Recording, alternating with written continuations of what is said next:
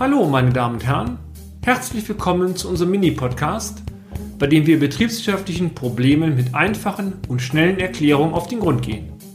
Ich darf mich kurz vorstellen.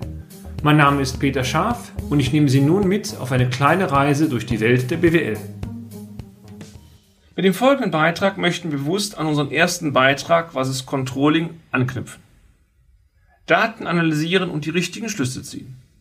Die primäre Funktion der reinen Buchhaltung ist es, die Geschäftsvorfälle des Unternehmens ordnungsgemäß abzubilden. Die Interpretation des Datenmaterials zählt dagegen aller Regel nicht zu den originären Aufgaben der Buchhaltung. Genau hier setzt das Controlling an. Um ein Unternehmen strategisch zu führen, reicht es unserer Ansicht nach nicht aus, konkrete Geschäftsvorfälle sauber abzubilden. Die Daten zu analysieren und vor allen Dingen auch zu interpretieren. Mögliche Fragestellungen sind beispielsweise, wie entwickeln sich die Deckungsbeiträge nach den wesentlichen Kunden, Regionen, Produkten, Sparten oder nach Vertriebsmitarbeitern? Reichen die Kalkulationssätze aus, eine auskömmliche Ertragslage im Unternehmen sicherzustellen? Wie hoch ist die aktuelle Auslastung des Unternehmens oder einzelner Teilbereiche? Wie stellt sich unser Preisniveau im Vergleich zu den Konkurrenten dar? Ein gut funktionierendes Controlling-System findet nicht nur Antworten auf diese und andere Fragen.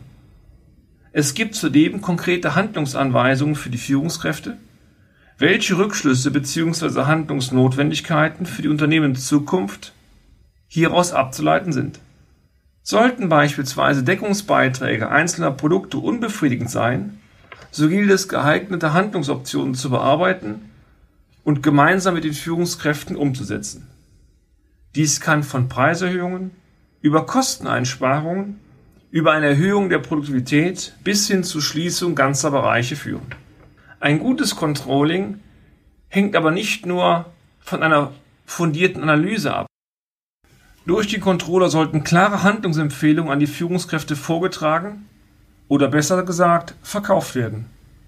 Hierzu ist unter anderem ein starkes Rückgrat erforderlich, insbesondere dann, wenn es um Wahrheiten geht, die so nicht gerne gehört werden.